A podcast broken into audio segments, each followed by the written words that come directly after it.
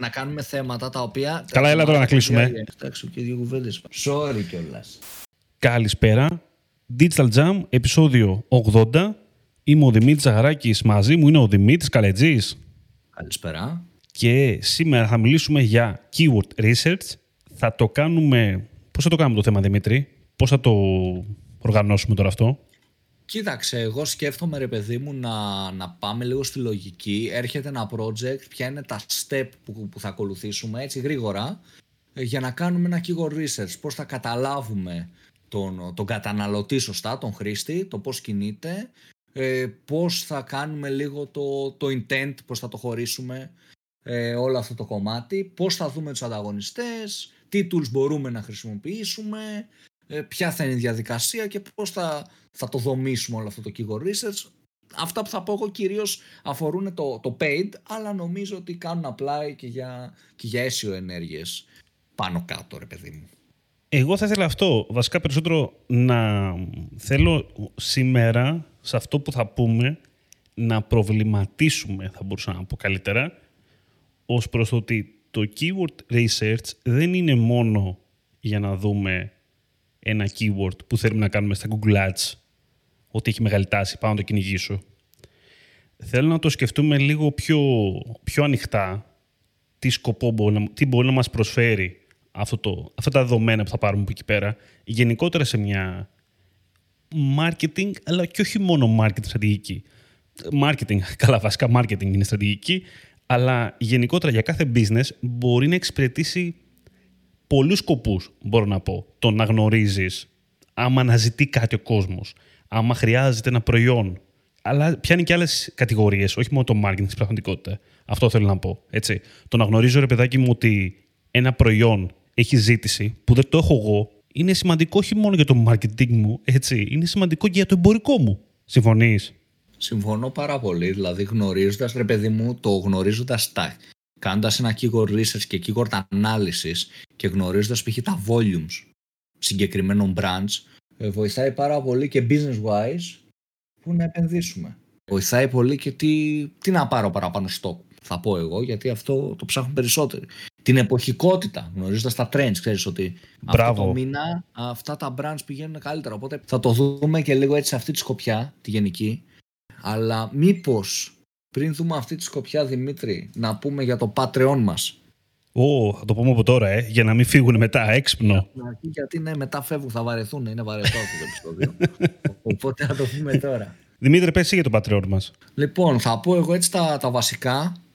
Λοιπόν, κάναμε Patreon και εμείς στο προηγούμενο επεισόδιο, για όσοι τα ακούσατε έλεγε για αυτό το κομμάτι, για το πώς μπορούν ρε παιδί μου οι δημιουργοί περιεχομένου κάθε τύπου να κερδίσουν εντός εικόνων κάποια χρήματα ε, μέσα από το ίδιο το κοινό τους. Η λογική στο δικό μας το, το Patreon είναι στο να δώσουμε κάποια έτσι μικρά προνόμια ε, σε αυτούς που βοηθάνε, που είναι supporters, που είναι Patreons, που είναι πες το όπως θέλεις και μέσα από, από το, το χ ποσό που θα δίνει ο κάθε ένας το μήνα που θα επιλέξει ανάλογα το, το level τέλος πάντων του Patreon που θα, που θα επιλέξει ο καθένας να βγάζουμε και εμείς ένα χ ποσό, ένα μικρό ποσό εκ των οποίων βέβαια να σημειώσουμε εδώ έτσι, ότι το 50% θα πηγαίνει σε κάποιες ε, φιλανθρωπικές δράσεις που βέβαια θα τι διαλέγουμε, αυτό που ξέχασα να πω, θα τι διαλέγουμε μέσα από group που έχουμε με όλου του Patreons, μέσα από το community, θα διαλέγουμε παρέα το σε ποιο ίδρυμα, σε ποια μη τέλος πάντων θα, θα πάει. Δεν ξέρω αν ξέχασα κάτι, Δημήτρη. Ωραία. Όχι. Κοίτα, πρακτικά να το, να το πω και λίγο με άλλα λόγια, άμα θες αυτό που είπες. Ε, σκοπός μας αφενός είναι ένα ποσό από την ε, όλη ιστορία να πάει στην υποστήριξη του site και του podcast και να μπορέσουμε λιγάκι να το κάνουμε αυτό καλύτερο και να μπορέσουμε να διαθέσουμε και περισσότερο χρόνο πάνω σε αυτό.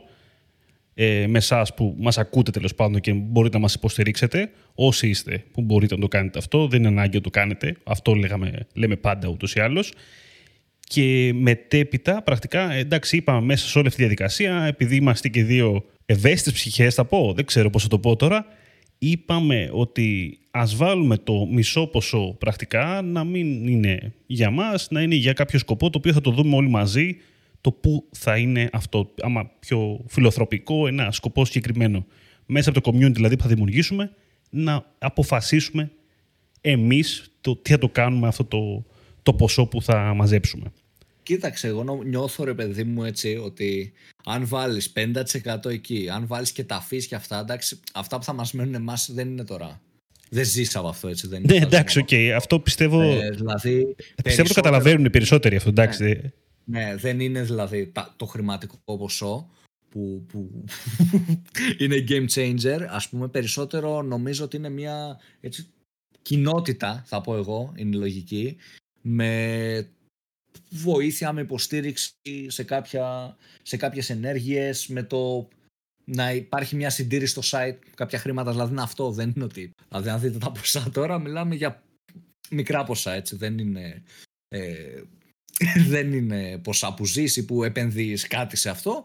Είναι καθαρά περισσότερο για το κομμάτι δημιουργία community και για το φιλανθρωπικό σκοπό που νομίζω ότι ρε παιδί μου και εμείς του digital και με άλλες δράσεις μπορούμε να μπούμε περισσότερο σε αυτό το κομμάτι και να βοηθήσουμε είτε με προμπόνο εργασία, είτε με ένα μικρό ποσό που μπορεί ο καθένας, μπορούμε να μπούμε έτσι και να οργανωθούμε και να βοηθήσουμε περισσότερο. Οπότε νομίζω ότι πιο πολύ εκεί πάει το Patreon, περισσότερο παρά στο, ξέρεις, στο άλλο κομμάτι. Και νομίζω ότι το να είσαι σε ένα group, να είσαι σε ένα Discord server, ας πούμε, που δίνουμε τη δυνατότητα να έχεις μια απορία, να συζητήσουμε κάτι, είναι ενδιαφέρον από πλευράς community building και networking. Αυτό. Το αφήνω εκεί δηλαδή. Αυτό, δεν κοίταξε.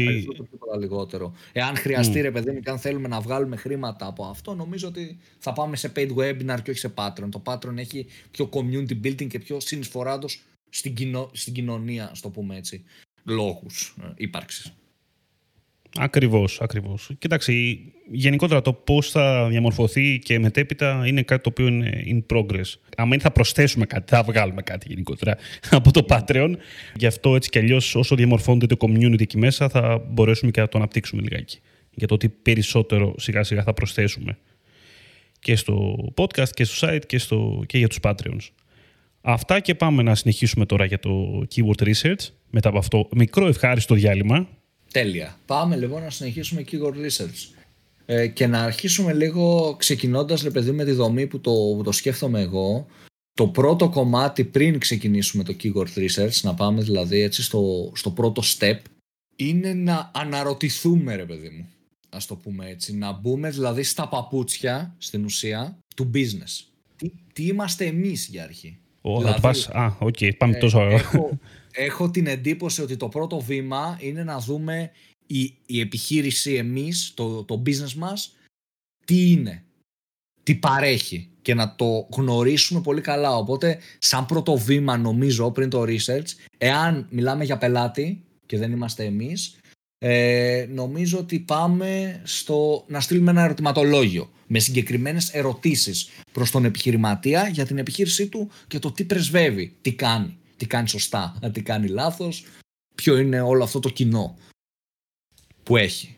Και μετέπειτα πηγαίνουμε ένα βήμα μπροστά στο πώς ο κόσμος θα το ψάξει αυτό το κομμάτι. Δηλαδή πριν ξεκινήσουμε το, το keyword research ας πούμε ε, είναι να μπούμε στα παπούτσια του, του κάθε χρήστη και να φτιάξουμε ας πούμε περσόνες εντός εισαγωγικών να δούμε για ποιο λόγο οι χρήστες ψάχνουν π.χ. για ανακαίνιση κουζίνας θα σου πω εγώ. Ποιο είναι το πρόβλημά τους. Για ποιο λόγο ψάχνουν για υδραυλικό. Μήπως έχουν πρόβλημα ας πούμε σε κάτι άλλο πιο πριν. Δηλαδή να πάμε και ένα βήμα πίσω από την αναζήτησή τους να πάμε στο γιατί ψάχνουν κάτι.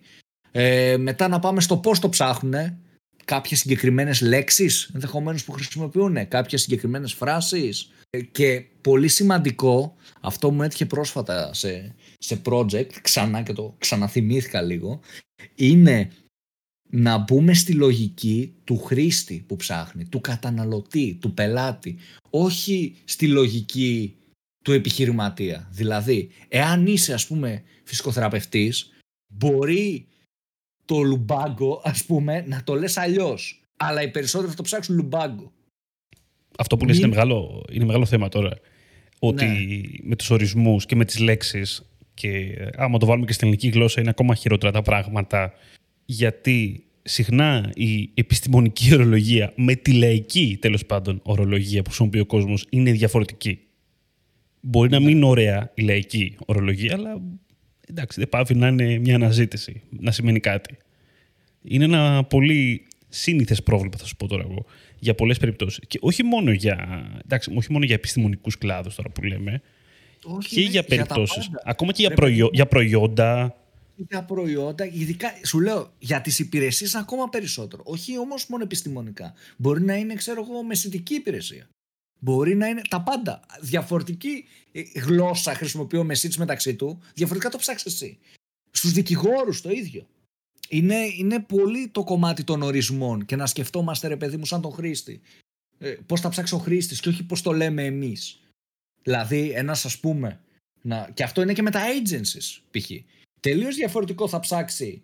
Ε, διαφορετικά θα ψάξει κάποιος ε, για, για marketing agency όταν θέλει να αναλάβει ξέρω εγώ, διαφημίσεις που δεν ξέρει και τελείως διαφορετικά θα το σκεφτούμε εμείς. Δηλαδή εμείς θα σκεφτούμε performance marketing.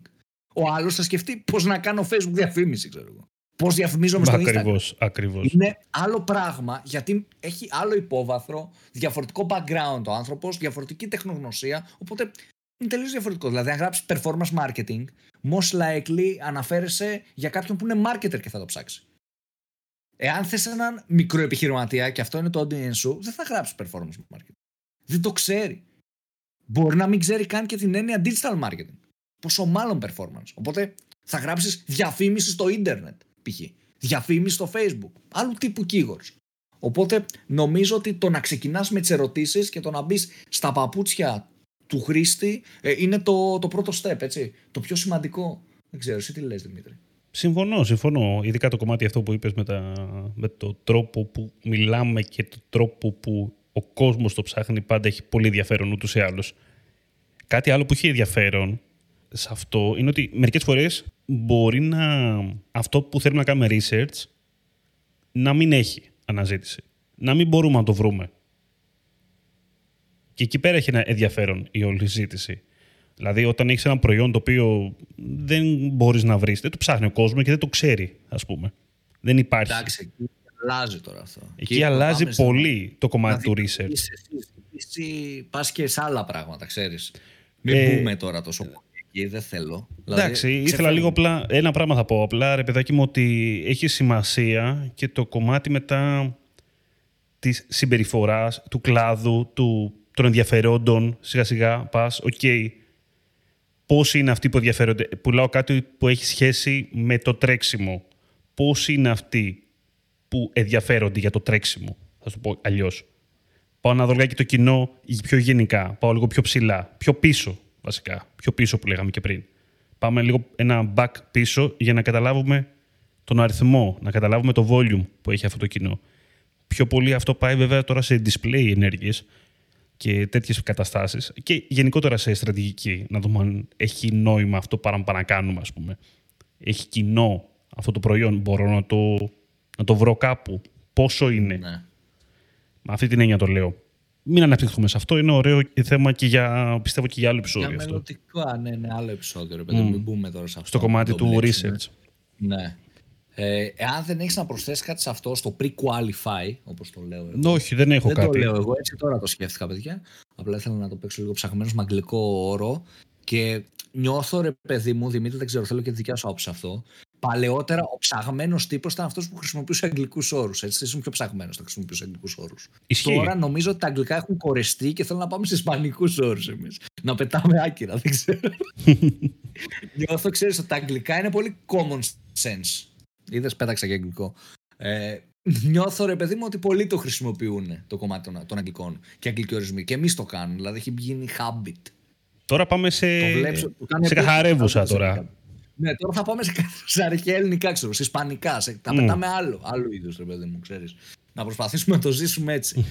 ε, λοιπόν, τώρα πηγαίνοντας στο, δεύτερο, στο δεύτερο βήμα, νομίζω ότι από τη στιγμή που έχουμε, έχουμε μια γενική εικόνα για το τι είναι η επιχείρηση, έχουμε ένα ερωτηματολόγιο στον πελάτη, ξέρουμε εμείς τι θέλουμε να προωθήσουμε περισσότερο, τι παρέχουμε ακριβώς, πολύ σημαντικό, που έχουμε μεγαλύτερο περιθώριο κέρδους, θα σου πω εγώ πηγαίνουμε μετέπειτα ε, στο κομμάτι να μπούμε στο, στα παπούτσια του, του κάθε ενός, πώς το αναζητεί, πώς το σκέφτεται. Καταγράφουμε όλα αυτά τις ιδέες σε ένα χαρτί. Τα γενικά keywords, που στην ουσία δεν είναι keywords, είναι ο τρόπος που σκεφτόμαστε εμείς.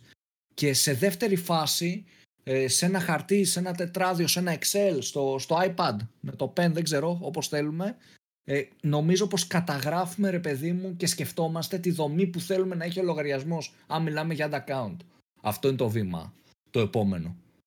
Σε, σε, ένα, σε μια draft μορφή σκεφτόμαστε λίγο βάσει budget, ε, βάσει κατηγοριών που θέλουμε να επενδύσουμε πάνω κάτω ποια είναι η δομή που θέλουμε να έχουμε στο λογαριασμό μας. Ε, νομίζω πως αυτό είναι το, το βέλιστο. Δεν ξέρω εσύ τι πιστεύεις Δημήτρη σε αυτό το κομμάτι, για να μας γλιτώσει χρόνο ρε παιδί μου να μην πάμε να σκανάρουμε στην ουσία τα keywords όλου του site, όλων των κατηγοριών, όλων των προϊόντων και φάμε τρει-τέσσερι εργάσιμες μέρες μόνο γι' αυτό. Ενώ μπορεί τα μισά ε, από το pre-qualify να μην τα θέλουμε. Έτσι. Σωστά, σωστά. Κοίτα, γενικότερα σε μια αρχή, ε, καλά, εγώ είμαι περισσότερο του, το Excel να σου πω τώρα σε αυτό, αλλά ok, okay, ό,τι και αν είναι αυτό. Κοίτα, και εγώ είμαι το Excel, αλλά ε, τώρα επειδή μου βλέπω πάρα πολύ ότι βολεύονται με το, mm, με το χαρτί, ξέρεις, το, το να τα γράφουν εκεί. Οπότε ο καθένας εσύ τι γουαντιτή, ο καθένας όπως θέλει. Mm. Εντάξει, ναι. Δεν, δεν παίζει κανένα ρόλο στην πραγματικότητα. Στο τέλος της ημέρας. Ναι, εντάξει, εντάξει. νιώθω ότι με το Excel είσαι πιο γρήγορος. Γιατί μπορείς να το κάνεις και share, νιώθω ότι είσαι πιο γρήγορος. Ή έστω, mm. αν θες να γράψεις, πάρε ένα iPad, πάρε ένα tablet και γράψει το εκεί. Για να μπορείς να το κάνεις εύκολα share και σε έναν συνάδελφο. Νιώθω ρε παιδί μου ότι το, το digital κομμάτι ότι είναι πιο, πιο efficient στο, στο κομμάτι sharing, στο κομμάτι editing, όλο αυτό. Έτσι πιστεύω. Εντάξει, ναι. Το, ναι. Το δηλαδή, κοίτα, θα, θα περάσει και τα volume σου, θα, περάσεις, θα χτίσεις λίγο σιγά σιγά τις προτεραιότητές σου. Δεν θέλω, στα, δεν θέλω να μπούμε στα volumes. Αυτό σκέψω ότι. Λέω τώρα εγώ. Πιο μετέπειτα. το εσύ βιάζεσαι. Θα μπερδευτούν. Θα μπερδευτούν. Έλα μου, εντάξει. Λοιπόν. ε, νομίζω αυτό για τον draft, έτσι. Ε, αυτό είναι έτσι ένα mini step, ρε παιδί μου. Ένα σκαλοπατάκι θα πω, δεν είναι τόσο, τόσο step, για να πάμε στο, στο πιο βαρύ της υπόθεσης του keyword research, όπου πηγαίνουμε σε ένα tool, είτε το keyword planner της Google, είτε το KW Finder, είτε το SEMrush. Ιδανικά μία μίξη λίγο απ' όλα το χρησιμοποιούμε, ειδικά το SEMrush σου δίνει και άλλες παραπάνω έτσι, ε, παραπάνω στοιχεία και παραπάνω πραγματάκια μπορείς να δεις. Καλά, κοίτα, βέβαια, να σου πω τώρα, ναι. Ε, εν μέρει τα, τα περισσότερα από αυτά τα εργαλεία, το API της Google χρησιμοποιούν, ε, στο τέλος ναι, ναι, ημέρας. απλά νιώθω ότι το, το SEMrush, δεν ξέρω, μπορεί να είναι και θέμα ότι με βολεύει πλέον, ότι με έχει βολέψει πάρα πολύ. Εντάξει, όχι, το SEMrush έχει, έχει κάποια πραγματάκια. Βλέπω παραπάνω πράγματα. Ναι, ναι, ναι, ναι. Ναι, έχει παραπάνω, έτσι πιστεύω. Και το ε, KW Finder, επειδή χωρίζουν λιγάκι τα αποτελέσματα με ένα πιο εύκολο τρόπο, τέλος πάντων, σου δίνει περισσότερες ιδέες, θα σου λέγα κιόλας, πάνω σε αυτά που δίνεις. Τέλος πάντων. Άσχετη κουβέντα τώρα αυτή. Ναι, είναι να κάνουμε Οπότε, και μια ανάλυση των tools. Αυτό ωραίο, ωραίο αυτό επίσης. Να βάλουμε breakdown, να κάνουμε KW Finder, Keyword Planner, SEMrush. Ένα review. Ναι, ένα review ας πούμε. Mm. Και θα είναι sponsor το μεταξύ, αλλά λέμε ψέματα. τα φίλοι θα βάλουμε από κάτω, άμα πάρει κανείς τίποτα να...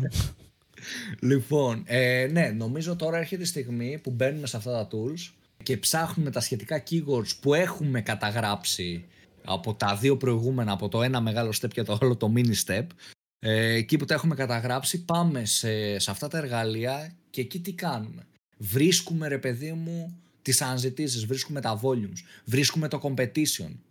Ελέγχουμε κιόλα manually, πηγαίνουμε ρε παιδί μου μόνοι μας στην Google με incognito ιδανικά και ψάχνουμε να δούμε ποιοι ανταγωνιστές εμφανίζονται. Γιατί εάν εμφανίζονται ανταγωνιστές εκεί και επενδύουν, αυτό σημαίνει δύο πράγματα. Ένα, ότι λογικά θα υπάρχει μεγαλύτερο competition όσο περισσότερα αποτελέσματα διαφημιστικά βλέπετε τόσο μεγαλύτερο το competition έτσι.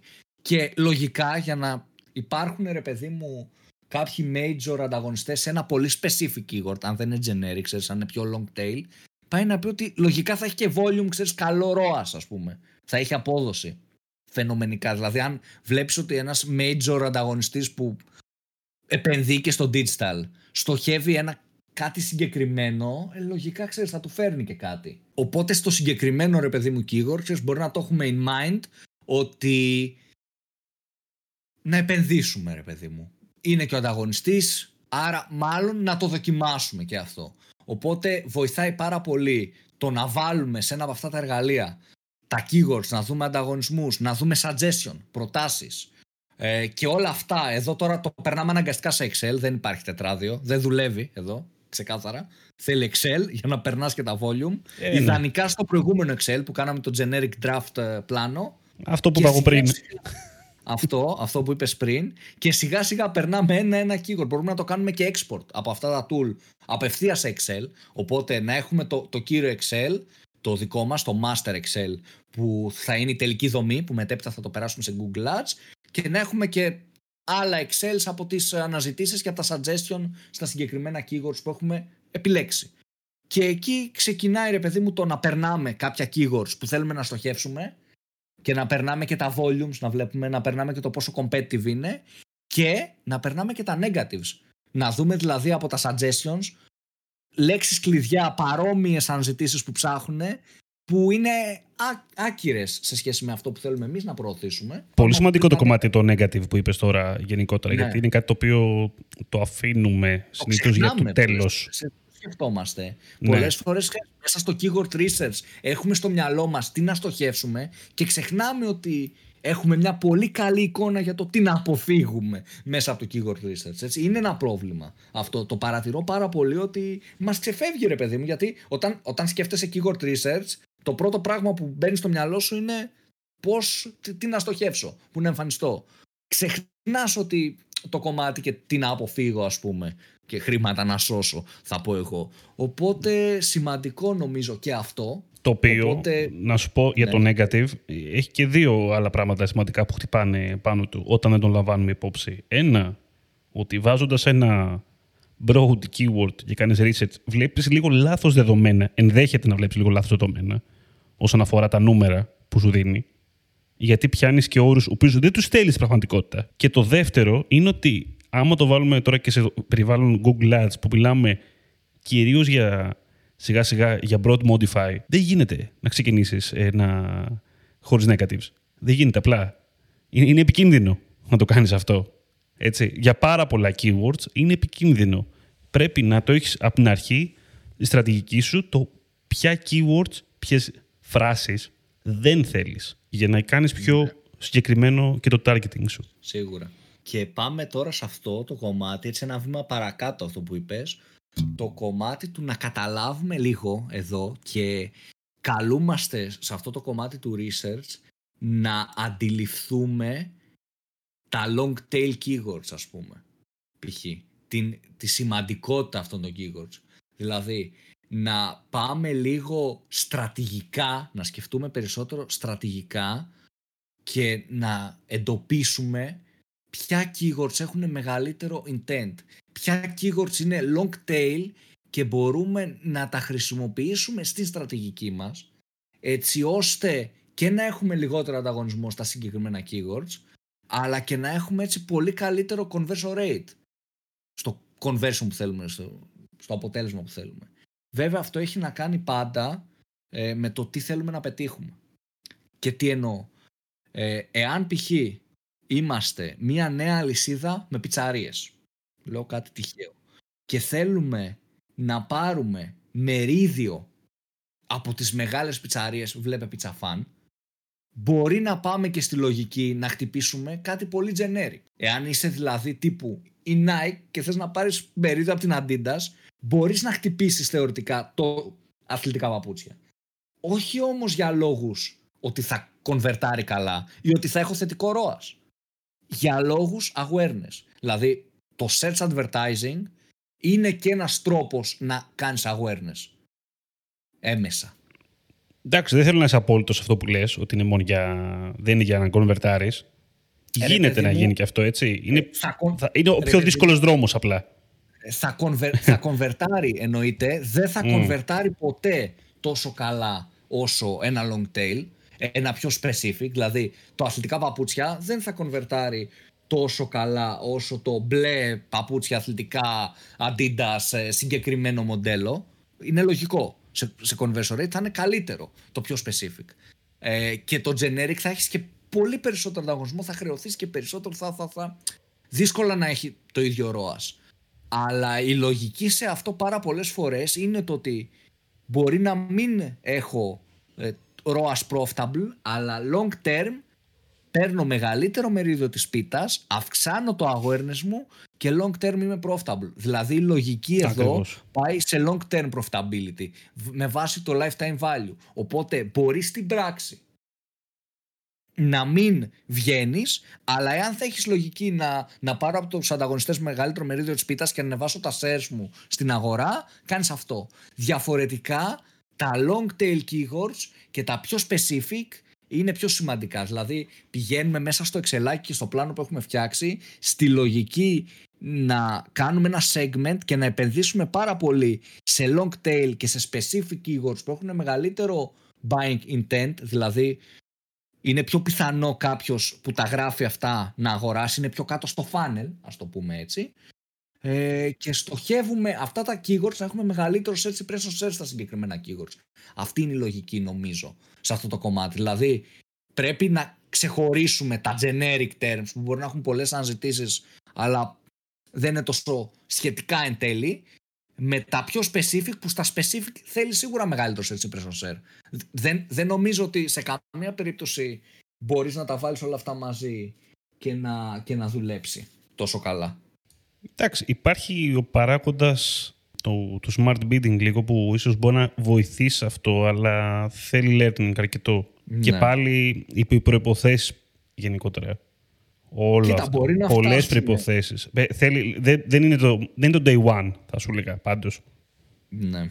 Σίγουρα δεν είναι το day one. Είναι, είναι, είναι αρκετά δύσκολο. Αλλά μπορείς να φτάσεις σε αυτό το σημείο. Και νομίζω ότι, καλά, από μια όψη και η Google θέλει να φτάσει σε αυτό το σημείο άμα το πάμε και λίγο πιο φιλοσοφικά το θέμα και τεχνολογικά, προς τα εκεί προσπαθεί να το πάει, ας πούμε. Κοίτα, προσπαθεί. Ε, όταν γίνει αυτό, ρε παιδί... Δεν βγαίνει ακόμα, περίμενε, μη, μη, έτσι να το πούμε.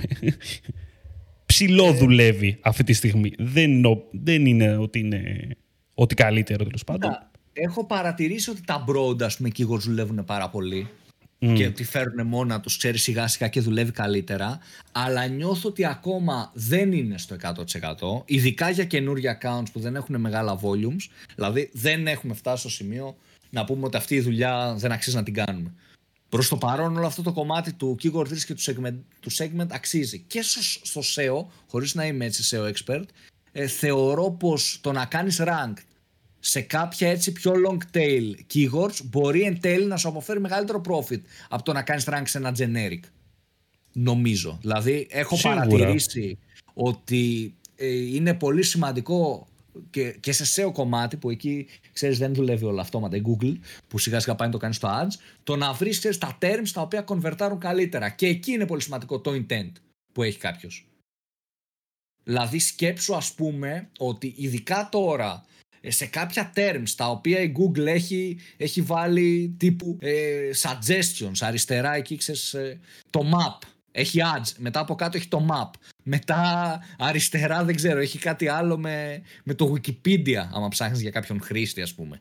Ε, Ποιος είναι αυτός και δεν ξέρω εγώ τι. Και πιο κάτω βγαίνει το οργανικό στην ουσία σε πολύ κάτω Οπότε έχει ακόμα νομίζω μεγαλύτερη ουσία να βγει σε πιο specific terms και όχι στο πολύ generic που μπορεί να έχει όλα αυτά, τους χάρτες, όλα, όλα αυτά που είπαμε και να, και να είσαι πρώτος, αλλά εν τέλει να μην είσαι πρώτος, να είσαι πολύ κάτω για να θεωρείσαι πρώτος. Ναι, εκείνο είναι βασικά το πρόβλημα.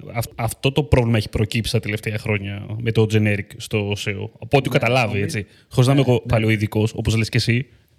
Αλλά αυτό είναι το πρόβλημα, γιατί έχουν μπει τόσα πολλά εξτραδάκια στο, στα αποτελέσματα αναζήτησης που σου κάνει και το rank, δηλαδή να πιάσεις, δεν θα το έχεις πιάσει ακριβώς την πρώτη θέση. Ακριβώς. Ναι, δηλαδή. θα είναι λίγο περίεργα τα πράγματα. Δεν, όχι, δεν είναι πρώτη θέση, δεν είναι σε καμία. Δεν, δεν είναι πρώτη θέση. Είναι η πρώτη θέση. Wikipedia έχω, έχω, έχω άλλα 15 ναι. από πάνω. Δεν είναι πρώτη θέση. Σε καμία περίπτωση. η πρώτη θέση κάτω, 50 πόντους κάτω. Όπως και να έχει. Ναι. Κάπως έτσι, ρε παιδί μου. Κάπως ναι. έτσι. Ε, γενικά τώρα πάμε έτσι σε... Αφού το έχουμε κάνει αυτό, το κομμάτι και, και έχουμε στο μυαλό μας, ε, αν μιλάμε για ads, ένα είδους segmentation ήδη με βάση το intent, όπως είχαμε πει το intent-based ad groups που έχουμε πει, προηγούμενο επεισόδιο μπορείτε να ακούσετε.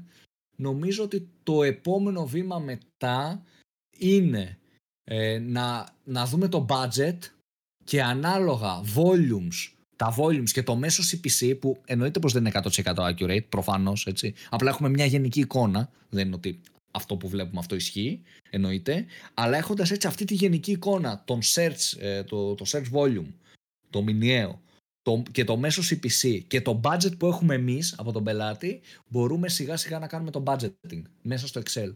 Το τι και πώς θα επενδύσουμε στο, στο, κάθε, στο κάθε τι, ας πούμε. Το οποίο είναι, εντάξει, είναι μια δουλειά η οποία δεν είναι fixed από τώρα, να συμπληρώσω εγώ. Δηλαδή, δεν είναι ότι πάει τελείωσε, κλείδωσε αυτό. Είναι πάντα in progress. Βλέπουμε αποτελέσματα. δεν είναι ότι, α, οκ, το βάλαμε και 100 ευρώ και τελείωσε και το αφήσαμε, ξέρω εγώ. ε, το ξαναελέγχουμε, περιμένουμε ένα χρονικό διάστημα, ξανακάνουμε... Είναι τεστ, ε, όχι, πες το, πες τη λέξη. Μπράβο. Αυτό ακριβώς. Ελέγχουμε, κάνουμε τεστ, βλέπουμε τι πάει καλά και κάνουμε τις κατάλληλες αλλαγές σε ένα χρονικό διάστημα που έχουμε δεδομένα για να κάνουμε κιόλας αλλαγές, έτσι. Ναι, αυτό το χρονικό διάστημα βέβαια. Εντάξει, τώρα μεγάλη κουβέντα πάλι. Ναι, είναι δηλαδή π.χ. εγώ ας πούμε είχε πρόσφατα να τρέξω ένα λογαριασμό που μιλάμε για ένα budget ημέρα τετραψήφιο ας πούμε αριθμό, μεγα, μεσαίο τετραψήφιο τέλος πάντων, όπου εκεί το, τα data για το να αλλάξει μια καμπάνια μπορεί να είναι 6 ώρες, έτσι. Όντως, μπορεί να είναι πολύ γρήγορο τα δεδομένα που θα πάρεις. Που αντίστοιχα σαν θα ήταν ένα μήνα αυτό. Οπότε εξαρτάται, ρε παιδί μου, να δεις τα δεδομένα και να έχουν στατιστική βαρύτητα. Ναι. Αν είναι τώρα 50 χρήστες, ε, προφανώς είναι too soon. Μπορεί όμως σε κάποιον σε 6 ώρες όντως να έχει πολύ μεγάλο volume, γιατί μιλάμε για άλλα budget. Αυτό ακριβώς. Οπότε, είναι και το budget. Είναι μεγάλη, έτσι, μεγάλη κουβέντα. Mm. Ε, και από τη στιγμή που θα κάνουμε το distribution, mm. νομίζω πως είναι αυτό που πες, δηλαδή ongoing process. Δεν είναι να το αφήσουμε τώρα, εκεί μετά έχει θέμα το αλλάζουμε. Απλά εδώ έχουμε την, τη, μεγάλη, τη μεγάλη εικόνα, ρε παιδί μου, να έχουμε έτσι ένα μπούσουλα αρχικό, γιατί κάπως πρέπει να ξεκινήσουμε κι εμείς. Ε, και σε δεύτερο βαθμό, βοηθάει νομίζω πάρα πολύ το να έχουμε μία εικόνα. Ε, Εμείς έχουμε φτιάξει ένα εξελάκι ε, στη GIM για να το, το μετράμε λίγο αυτό το κομμάτι. Ε, νομίζω ότι θα βοηθήσει αντίστοιχα αν κάποιος κάνει freelance ή δουλεύει agency site, ρε παιδί μου, θα βοηθήσει αυτό. Ένα Excel το οποίο βάζεις ένα μέσο CPC, βάζεις ένα μέσο conversion rate κατηγορίας, το πόσο κοστίζει το προϊόν, margin και όλα αυτά και τα συνδυάζεις για να δεις αν εν τέλει μήπως δεν έχει νόημα ρε παιδί μου. Γιατί έχω, μήπως αυτή η κατηγορία δεν έχει νόημα να διαφημίσεις στα Google Ads, γιατί το μέσο καλάθι σε αυτή την κατηγορία είναι 5 ευρώ. Μήπως δεν θα βγω ποτέ profitable. Λέω εγώ, κατάλαβες. Το βάζεις μετά και αυτός ο παράγοντας είναι σημαντικός, θεωρώ.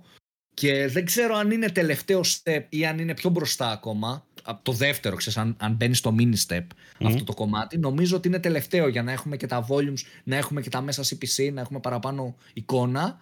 Ε, και κάνουμε ένα ξεσκαρτάρισμα κάποιες, ε, κάποια keywords, κάποιες κατηγορίες που ενδεχομένως να μην έχει τόσο νόημα τελικά να επενδύσουμε. Ειδικά σε generic terms. Δηλαδή μπορεί να δούμε ε, ότι βάσει του CPC των generic terms και του high conversion rate που βλέπουμε ότι δεν έχει κανένα νόημα να επενδύσουμε εν τέλει. Και να το κόψουμε και να πάμε μόνο στα specific, υπολογίζοντας για, ε, στοχεύοντας για καλύτερο conversion rate και για χαμηλότερο CPC. Ότι αλλιώς δεν βγαίνει. Οπότε νομίζω ότι είναι πολύ σημαντικό αυτό το κομμάτι, να το δούμε δηλαδή business wise, πού βγαίνει να επενδύσουμε και πού όχι και μετά να πάμε στο κομμάτι optimization. Γιατί π.χ. να σα δώσω ένα παράδειγμα. Εάν εμείς ε, πουλάμε, ρε παιδί μου, κοκαλάκι για τα μαλλιά και έχουμε δει ότι οι πελάτες μας κατά μέσο όρο έχουν καλάθι 3 ευρώ. Εάν το CPC στο generic κοκαλάκι για τα μαλλιά είναι 50 cent, no matter what μπαίνει μέσα. Και το margin μας είναι 20%. Ό,τι και να κάνουμε, όσο optimize και να κάνουμε σε αυτά τα keywords, δεν έχει νόημα να διαφημιστούμε. Εξαιρετική κατηγορία. Είναι 3 ευρώ αυτά τα μαγαζιά που λες, ε, τα μικροπράγματα γενικότερα, είναι μια εξαιρετική κατηγορία για SEO. Ναι, ναι, ναι. ναι είναι ναι, η ναι. καλύτερη κατηγορία για SEO, γιατί είναι... ε, εκεί θα... Εκεί θα δουλέψει. Ε, βέβαια, κοίταξε. Σε αυτά τώρα πηγαίνεις, ρε παιδί μου, και συλλογική μέσα από το site να πας να αυξήσεις το μέσο καλάθι με upsell, με τέτοια δηλαδή. Ε, ή βάζεις π.χ. μεταφορικά στα δωρεάν μεταφορικά στα 15, στα 17, στα 20 ευρώ. Ή κάνεις πακέτα.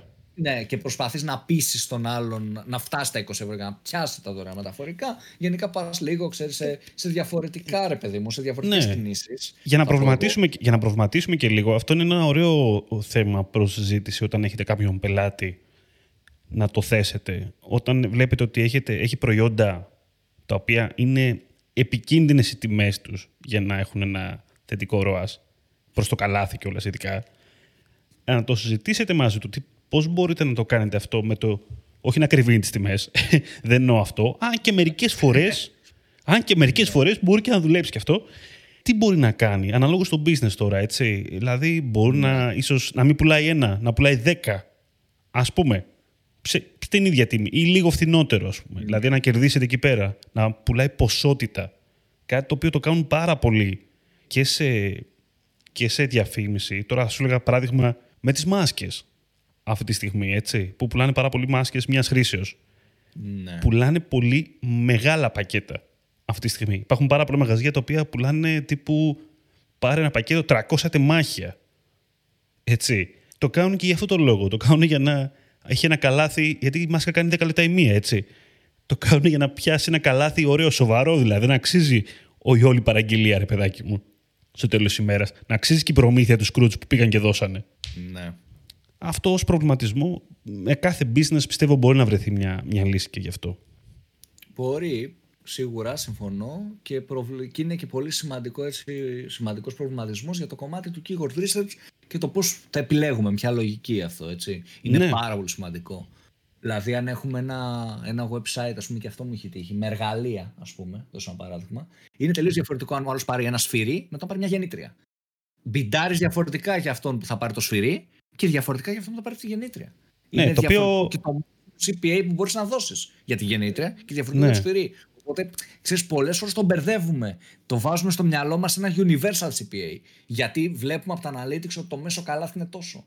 Ναι, το μέσο καλάθι είναι τόσο, αλλά άμα πας σε κατηγορία, αλλάζει και το μέσο καλάθι των εισαγωγικών. Ανάλογα και από τα προϊόντα. Έτσι. Στο, στο οποίο που λες υπάρχει και το εξής. Ε, είναι και ο παράγοντας του, του volume. Έτσι. Η γεννήτρια θα τη δεις τώρα εσύ να έχει 50 αναζητήσει το μήνα, ξέρω εγώ, 100, και το άλλο να έχει 5.000 τι θα πεις αρχικά; Θα πεις, OK, πάω εκεί που έχει 5.000. Μάλλον έχει ψωμί. Αλλά αν αυτό που έχει ψωμί σου φέρνει στο τέλος της ημέρας 5 ευρώ. Ναι. ναι. δηλαδή αυτές οι μικρές ευκαιρίες αυτές οι μικρές ευκαιρίες είναι και οι, ξέρεις, είναι τα, τα ωραία που αξίζει να ψάξεις. Γι' αυτό αξίζει να κάνεις μια καλή. Διαφορά, ρε, παιδί μου. Ένα καλό, ένα καλό draft, αυτό που, πεις, που λέγαμε στην αρχή, με τα προϊόντα, με τα πράγματα τα οποία μπορεί να πουλήσει αυτό το, ναι, ναι. το e-shop τέλος πάντων γιατί μπορεί να βρεις μια ευκαιρία μικρή την οποία δεν την έχεις σκεφτεί καν ότι υπάρχει. Μπορεί να είναι μικρή, δηλαδή μπορεί να μην έχει τρελό volume, ένα παιδάκι μου, αλλά στο τέλος της ημέρας θα έχει μεγαλύτερο νόημα από το να πας εκεί πέρα πάνε όλα τα... πέφτουν όλα τα πουλιά τέλος πάντων να φάνε. Με αυτή την έννοια. Ναι, συμφωνώ σε αυτό πάρα πολύ. Ε, και νομίζω ότι έτσι σαν τελικό για να το κλείσουμε γιατί νομίζω ότι είπαμε πολλά για το, το, το keyword, είναι το ότι έτσι άλλα ένα-δύο tips μπορούμε να κάνουμε. Ε, οι top κατηγορίες που θέλουμε να επενδύσουμε είναι σημαντικό να, έχουμε, να κοιτάμε έτσι να έχουμε και δυνατός search impression share. Οπότε όταν κάνουμε το πρώτο budget distribution να το έχουμε αυτό στο μυαλό μας ότι έχουμε κάποιες κατηγορίες που είμαστε πιο δυνατοί ή θέλουμε να γίνουμε πιο δυνατοί οπότε να στοχεύουμε σε αυτές τις κατηγορίες τόσο στα generic όσο και στα specific terms να έχουμε δυνατό impression share τύπου πάνω από 70% ε, αν γίνεται, βάσει budget προφανώς. Αλλά στις δυνατές μας κατηγορίες να πάμε για αυτό, να έχουμε και δυνατό impression share. Και σαν έτσι δεύτερο mini tip που μπορούμε να κάνουμε, μπορούμε να δούμε από analytics σε περίπτωση πάντα που μιλάμε για προϊόν, ε, για e-shop, όχι προϊόν, συγγνώμη, το οποίο τρέχει ήδη και δεν είναι τελείως καινούριο, να δούμε λίγο μέσα από τα analytics πώς δουλεύει αυτό. Ε, τι προϊόντα πουλάμε περισσότερο, τι κατηγορίες πουλάμε περισσότερο, έτσι ώστε να, να επενδύσουμε σε αυτό το κομμάτι. Και αυτό, όπως είπε και ο Δημήτρης, πριν είναι ongoing process, το βλέπει συνέχεια και, και πριν και μετά το πρώτο keyword research θα το δεις, να δεις τι αλλάζει, τι προϊόντα έχουν πολλές αναζητήσεις αλλά δεν αγοράζονται και, και, και, και δεν ξέρω εγώ τι. Οπότε το κοιτάμε συνέχεια. Αλλά και για αρχικό research, ειδικά όταν μιλάμε για περιορισμένο budget, που ξέρεις πρέπει εξ αρχής να επιλέξουμε. όταν έχεις budget 600 ευρώ, 1000 ευρώ, πρέπει εξ αρχής να επιλέξεις συγκεκριμένες κατηγορίες. Και εκεί είναι το δύσκολο. Γιατί δεν μπαίνεις στη διαδικασία, δεν έχεις τη δυνατότητα να κάνεις scan όλο το site και να κάνεις keyword research για όλο το site, αλλά πρέπει να επιλέξεις δύο-τρεις κατηγορίες που θα εμφανίσει εκεί. Οπότε νομίζω ότι αυτό είναι λίγο, μας βοηθάει λίγο το να δούμε ποιες κατηγορίες πουλάμε, ποια είναι τα προϊόντα, να μην τα αφήσουμε έξω λόγω μικρού budget. Γιατί νομίζω ότι είναι το κύριο πρόβλημα όταν δουλεύεις σε μικρούς, μικρομεσαίους πελάτες, αλλά ακόμα και σε, σε πιο μεγάλους. Ε, πολύ πιθανό να μην έχεις τη δυνατότητα λόγω budget να το πιάσεις όλο. Αυτά νομίζω. Δηλαδή, Εγώ κάπου... να, να, σου πω και εγώ τρία. Νομίζω τρία πες, πράγματα θα πω. Μπορεί και δύο. Λοιπόν, ένα που δεν το αναφέραμε νομίζω ε, γενικότερα προσέχουμε, ενώ είμαστε ongoing, την ε, καρτέλα search terms, να βλέπουμε τι όρους τραβάει το target που έχουμε κάνει.